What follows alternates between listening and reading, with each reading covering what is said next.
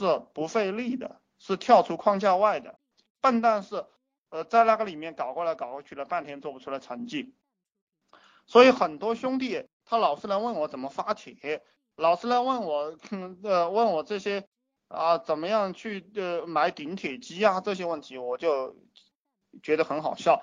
你的精力集中到这些具体的事物上，你怎么能够赚到钱呢？我我已经告诉过你们了，当老板的套路就是你赶快去糊弄两个人跟着你干，然后你就你这个是最快速的方法。你要非要去研究那些没用的东西，那你这一辈子是没有出路的。如果你还继续保持的话，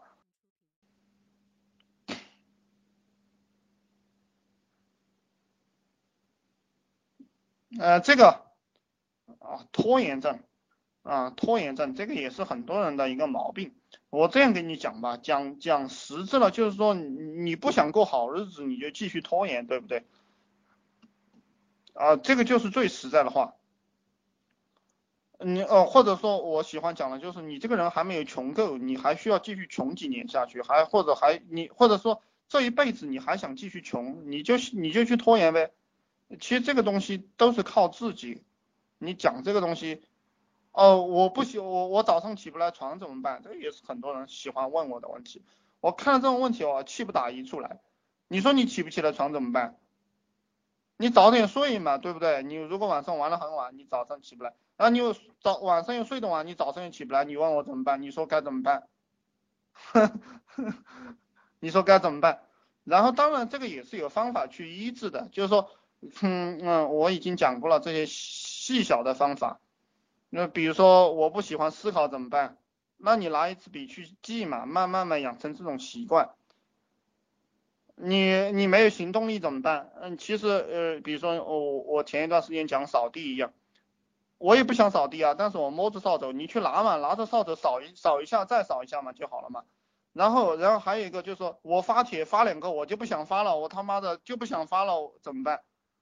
我靠，呃，这个我也给你对应的方法，就是说。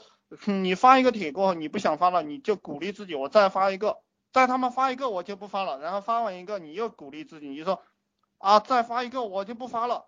呃，然后再发完一个，你说他妈的再发最后一个，我就不发了。你就这样不断的往骗自己，然后不断的鼓励自己嘛。那这个我们做男人的对不对？我不知道你是女人还是男人啊？女人我就不讲了哈，你喜欢拖延就拖延，你长得漂亮就好啊，那随便你怎么拖延。男人。男人不要让别人来鼓励你，就你不要让我来鼓励你，对不对？男人就是应该自己鼓励自己。他妈的，男人在这个社会上就是，就是你要么是个贱人，就是这个社会上最底层那个贱人。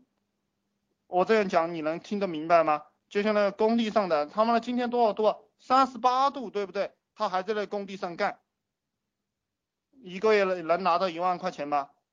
这么辛苦。他为什么这么辛苦？就是因为他是个贱人，懂不懂？这个不值得同情的。嗯，男人要么很优秀，就要么你就咬紧牙关，我老子一定要上去，对不对？要么你就当一辈子贱人，你去扫厕所、扫马路，做这个最底层的人。那你说怎么杀死拖延症？啊，你说怎么杀？其实你心里有答有答案的。